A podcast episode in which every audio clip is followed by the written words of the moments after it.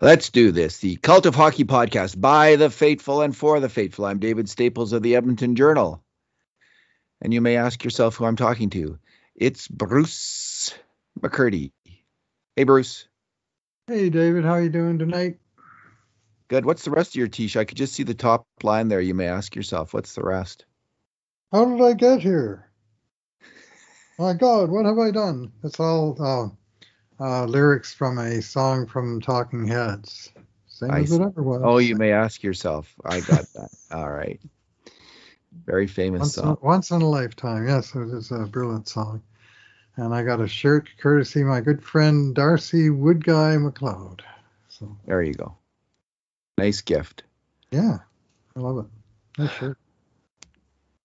Speaking of gifts, Bruce, the Oilers might have given one, a little bit of one to the Detroit Red Wings. I mean, you can't win every game, so we got to accept that. This was a pretty rancid effort, especially in the first period, where the Oilers left rookie goaltender Stuart Skinner to the Wolves, and I think how many grade A shots in the first?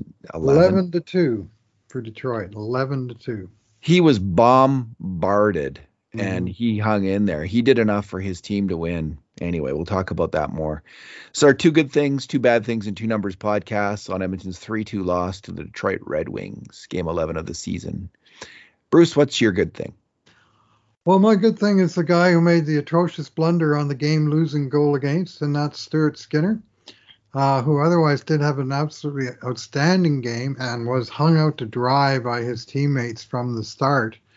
And I'm a little disappointed in my team, frankly, to play such a stinker in front of a kid playing such an important game for himself. But the boys left it on the plane or something. And I will give 100% full credit to Detroit. They were flying. They were winning the battles. They were winning the races. They were winning the puck. They were taking it to the net, and they were playing hard, and they dominated that game right up to 3-0. And I guess after the bad goal that made it 3-0, after Skinner had done everything in his power to keep Edmonton in the game, at that point Oilers started to play a little bit better in sort of the second 30 minutes of the game, but the deficit proved to be too big. But give Skinner credit. He made some outstanding saves against, 19 grade A chances tonight, and 16 of them he stopped, and he was. Some of them were point blank shots from strong play by Detroit, but some pretty, to use your word, rancid defending by the Oilers' defense and forwards, who abandoned ship on more than one occasion and left the young goalie to his own devices. And I thought he responded well to the challenge. Like I say, extremely unfortunate that goal not only went in at all, but that it turned out to be the difference in a one-goal game. But I'm not putting that loss on Stuart Skinner. Not in 1,000 years am I blaming the goalie for that loss. He was about the 19th worst Oiler in that game. There was one stretch in the first period, Bruce, where Detroit had 5 grade A chances in a row in 80 seconds, and Tyson Barrie and Evan Bouchard were stuck out on the ice together. Bouchard was already really tired but he was not allowed to shift off. I don't know who failed to get the puck out, but I do know that Jesse Puljujärvi made an absolutely stinker of a line change. Yes. And I know you can't say anything bad about Jesse Puljujärvi, but I'm going to do it. That was horrendous. Yep. It was in the neutral zone, and it kicked off this sequence where Bouchard stuck on the ice, and they just got shelled. But Stuart Skinner, he was really good. That's the best I've seen him play. He looks, every time I see him play now, he looks better. He looks more like an NHL goalie. He sure looked like an NHL goalie tonight. I agree, Bruce. He said that's an excellent choice. Is a good thing. What's that? It's a short list. The only other item on my list was the Oilers penalty kill, and especially the one in the third period. But otherwise, Skinner was kind of the obvious choice for me. I liked a few players. I liked Yamamoto's effort. I liked Hyman's effort. But I really, in terms of who I thought played well, I thought Cody Ceci and Duncan Keith had a really solid game. Keith, every time he touches the puck, he's just so calm with it. He's crafty and smart with it. Ceci is surprising me all year long. He's surprised me. He's big. He's fast. He can make a pass, and he's a solid defender. He's considerably better than I thought he was going to be. And that partnership tonight, they got beat on one grade A chance, which was kind of a marginal chance, a tip in front of the net, I thought, which was so. But they were, whereas the rest of the defensive pairings absolutely were crushed, including Darnell Nurse, who had a high event game with some good stuff on the attack, but some bad stuff on defense. Those two guys shut it down and played solid hockey. And if the rest of the team had played like that, the Oilers would have won this game. But not to be. Bruce, your bad thing. Oh, I've got a few choices on that front. I'm going to go, I think, with the play of the third line, which just isn't getting it done. And no. I thought, they switched things up a little bit tonight. They put Kailer Yamamoto there for a little while. And then, of course, Zach Kassian left the game with some kind of a injury in the first period. And they wound up bumping Yamamoto up to the second line, but the third line they got beaten on the first goal against in the first period. And mind you, that was brutal plays by both Kukuk and Barrie. That was part of it, but their back checking just wasn't there, David. Wasn't there on that play, and it wasn't there on any other play. It didn't seem like it. It was, the two defensemen and the goalie against the world, or the one defenseman that was left and the goalie, but the forwards weren't really flowing into the lanes on the back check. And that said, the worst shift of the game, you already touched on it, with Evan Bouchard and Tyson Barrie getting caught out at the end of a shift that was 2 minutes 55 seconds for Bouchard. And he played a full shift with Nurse, couldn't get off, and then they couldn't get the puck deep enough to let him get off. And this was even with the short change. He just couldn't do it. So it was, and on that occasion, it was a different line that was out there. It was Fogle, but I think it was Nugent Hopkins and Kassian. Yeah. And Kassian, let's just put it this way. I hope he was already nursing whatever it was that knocked him out of the game, because that was as pathetic a shift as you can imagine that Kassian delivered. Just beaten constantly to pucks by pinching Detroit defensemen. They'll just skate around him and go get the puck. And it was maybe he was already whatever he heard, or maybe he got hurt during that shift and he just couldn't get off or whatever. But he absolutely got owned out there on that shift. But all of them did, because the forwards were nowhere to be found.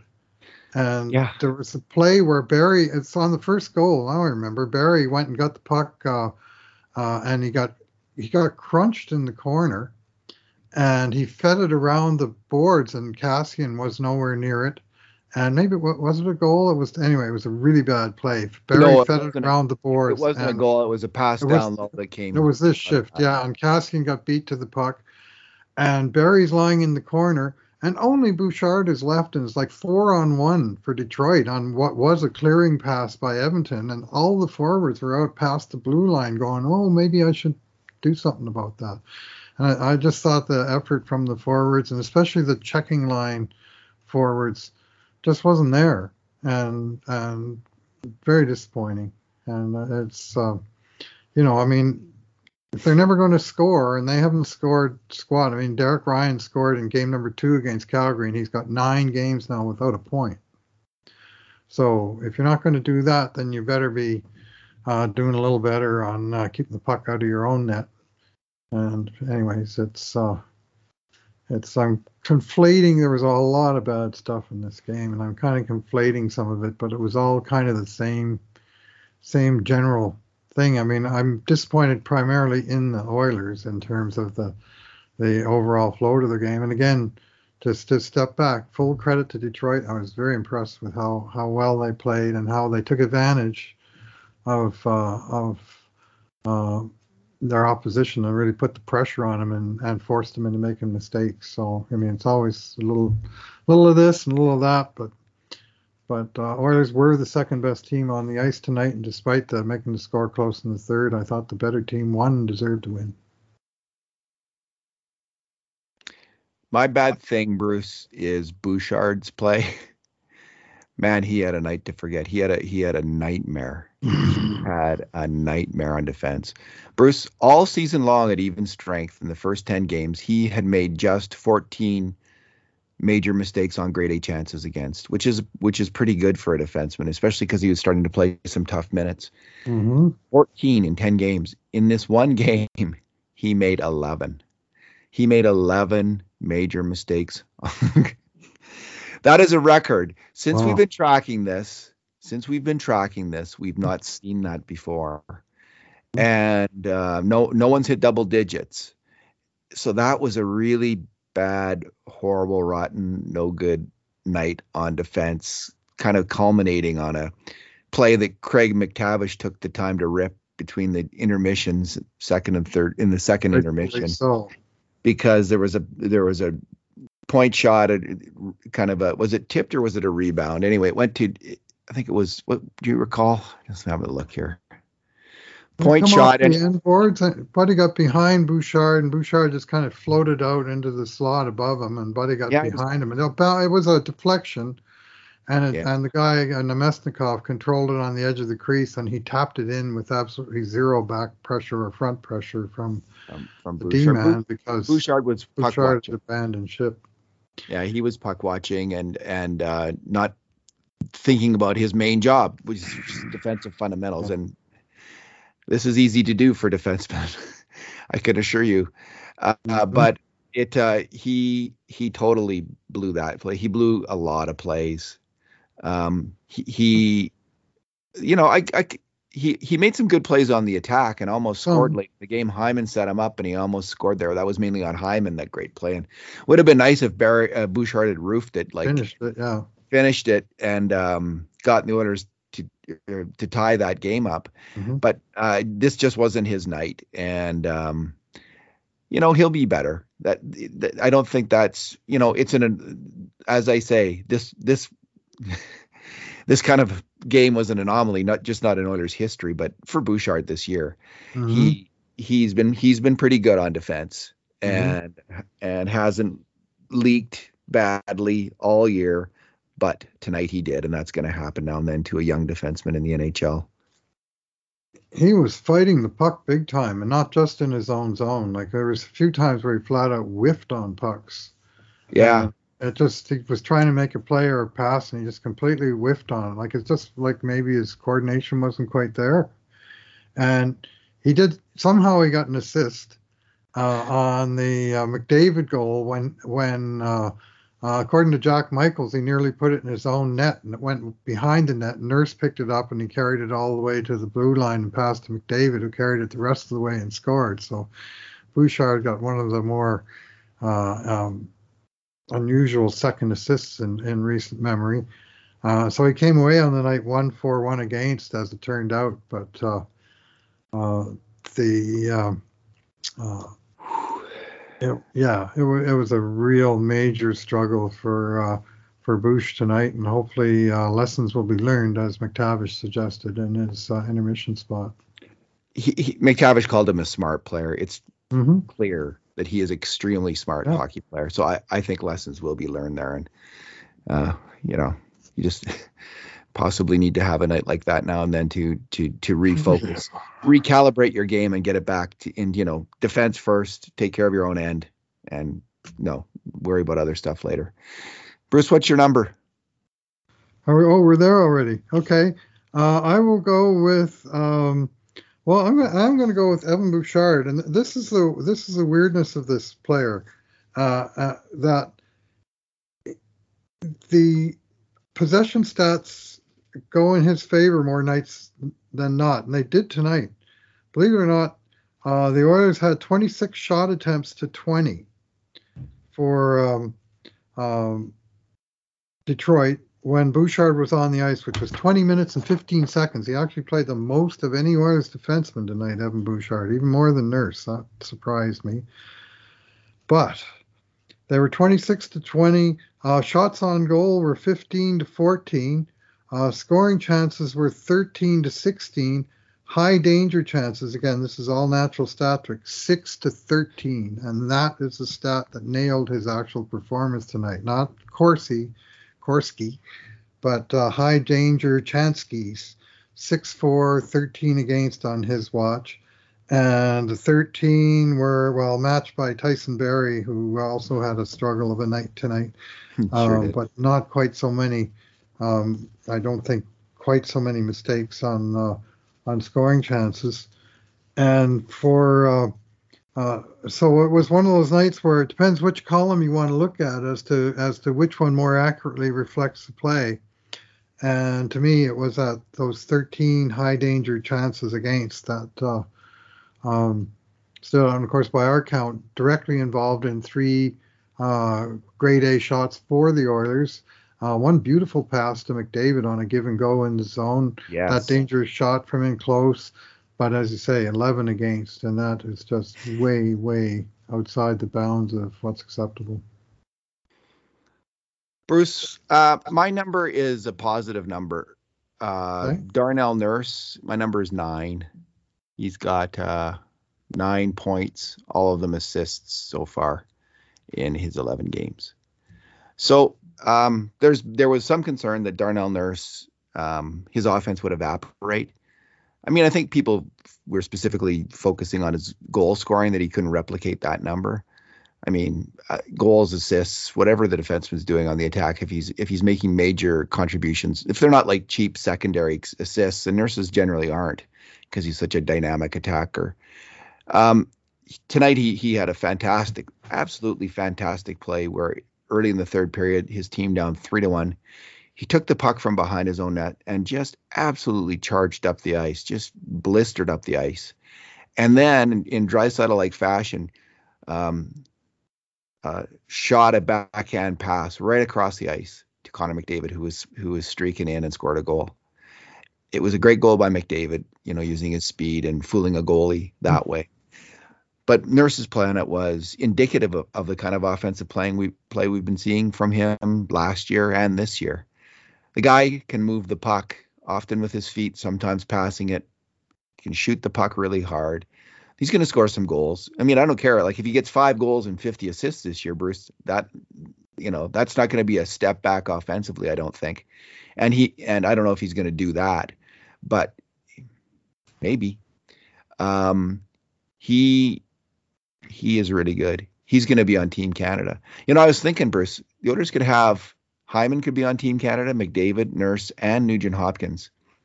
If you're looking at a power play for Team Canada, it would be awfully tempting to have Ryan Nugent Hopkins on that power play, because you can also play him on the PK, and then you just have him as your fourth line winger. So I wouldn't be surprised if there's 4 Oilers on Team Canada at the Olympics at this point. I wouldn't be surprised at all. Anyway, and Nurse will be one of them, and deservedly so. He's the second most likely of those 4 to me. Yes. Yeah. He also had a great play tonight where he probably saved a goal with a great defensive play where it looked like the puck had bounced right to the guy who was going to power it home, and Nurse made kind of a diving play to chip the puck away from the guy and into the corner when it looked like Skinner was dead to rights. He's, you know, he's a high event player. He always has been. I suspect he always will be. And you're going to find mistakes if you study his game closely. But he makes so many positive plays in the course of the game that, on balance, I got room for him on my team. Even if it's Team Canada? Even my Team Canada. Yep. Yeah, me too. No, I think. I mean, you have to look at it closely, and I haven't. I've done it in the summer, but I haven't looked at it this year. But Nurse is having a pretty good year. He's I think just a little bit better than what he was last year. I would say, like, his physical play's been, his defensive acumen's been a little bit better. His physical play a little bit more aggressive, and his offensive play every bit as good. So yeah, I've liked Darnell Nurse, and he's on the last year of a contract, which is one of the ultimate value contracts right now in the NHL. That's paying him $5.5 million a year for a number one D man that plays like that. Yes. Yeah. Yeah, he's value. Still on value for money this year for sure at 5.6. That's There's a lot of defensemen getting paid more than that, and there's not as many defensemen that are better than Darnell Nurse. Indeed. Shorter list. Alrighty. Any other thoughts, Bruce? Any final thoughts? Moving on, when's our next game, Thursday? Yeah, I was a little sour in the third period that the men in stripes couldn't see a single Detroit foul. I got to say it. Like McDavid, the guy shoved his stick right into his skate and hauled him down, sent him crashing into the boards. Draisaitl got pitchfork coming out of the corner. Yamamoto on his partial breakaway and the penalty kill, the guy gave him a one-handed whack. And I'm not sure if he got him on the hand or not, but they call that stuff all the time. And they didn't call it. And it's like Edmonton's power play. It's like the refs have in the back of their mind, well, that power play is such a weapon. We better be sure, really, really sure, before we give them a power play in a close game. And so what's the point? You know, you have a great power play, and it's like it's a factor in whether the call gets made or not. And that's really frustrating. When Draisaitl went down, which was the third of them, it was a clear, like he got pitchfork coming up behind the net. My living room was a little blue at that point. Got to say it. Yeah, I mean, they could just be also. I'm not saying the reffing was the difference. I am saying that there was no calls when the game was on the line, when there was fouls taking place, and it's frustrating. Protecting the home team's lead, you know, like the home team, the underdog here. They might have been getting into that mindset. Who knows what they're thinking, Bruce? But call the penalties. Call the penalties. Let that power play roll. Yeah, make them earn the game. You know, that's how you earn a win. And they killed two penalties. Detroit, more power to them. You get that penalty in the third period and you kill it off. You've really earned that win, right? Mm-hmm. Like that's when you know you've really come through. And it's usually part of most games where the team has the lead and it usually takes a penalty or two and they got to kill it off. So why not have it if there are penalties? Call them. All right, Thursday night against Boston. Yeah. Friday against Buffalo. Ooh. And the word is that Smith is close and that we might see Koskinen and Smith back to back, and with Skinner going back to the farm with this one start as a reward for his being a good soldier all this time. And I mean, hopefully we get back to situation normal before too long in the net minding situation where you've got, you know, two guys sharing the load. So, and Skinner, for his part, he showed real well. You know, he's making it interesting for the Oilers because Smith has 1 year left on his contract. Mm-hmm. Two. Koskinen has one. Smith has two. Smith this year. Oh, after this year. Sorry, yeah, yes. one year after this one. Yeah. So it's good, you know, and Skinner's going to have used up his waiver eligibility after this year. Yeah. So it's going to be use him or lose him, probably. He's done enough in the AHL. I think he'd get taken by another team. Maybe. And so, yeah, they have to make a decision. Like, are they going to – if they trade for a goalie this year, and Elliott Friedman was suggesting they're going to trade for a goalie and a left defenseman on his podcast, are they going to try to just get a rental, or are they going to try to get a guy that's your long-term starter? And if you do that, what does that mean for Skinner? And do you really want to ham yourself in there? The other way in the trade, for, you know, they might as well if they're going to get a long-term starter. It sure would be nice to this team develop a goalie through their own system. Well, they just 10 or so years. They are doing it. They are doing it right now before our eyes. We're seeing it because we saw how Skinner didn't look like he was going to be an NHL goalie 3 or 4 years ago when he first got to the AHL. I guess it's 4 seasons ago. This is his fourth pro season. Yeah. He didn't look like it. He was awkward, and he let in a lot of bad goals, and he lost his net a lot. Man, he has come along. He looked so good that game, aside from that one bumbling play. I mean, that can happen. But well, even that, like he bumped it off the boards, and it was coming back to himself, and he was just going to bounce it behind the net. And Dylan Larkin, who's the fastest player on Detroit and one of the fastest players in the league, was on him like greased lightning, and he made a perfect play to lift his stick from behind. Like Skinner didn't even know he was there, and he lifted his stick and tapped it in the net. Just it was like less than a heartbeat, like, and it was like, oh, he flubbed the pass. Oh, it's in the net. you know, I was like, how did that happen? I was like, it looked like he still had control, and it was a great play, you know, improvisational play by Dylan Larkin. But it sure looked bad on the netminder. There's no two ways about it. You know what I know about hockey, Bruce, is hockey happens fast. Sure does. Hockey happens fast. Mm-hmm. And all of a sudden, boom, one microsecond and the puck's in the net and it's your fault. So, all right. Thanks for talking tonight, Bruce. All right. Thanks for listening, everyone. And in the meantime, and in between times, this has been another edition of the Cult of Hockey podcast. Thought you were going to.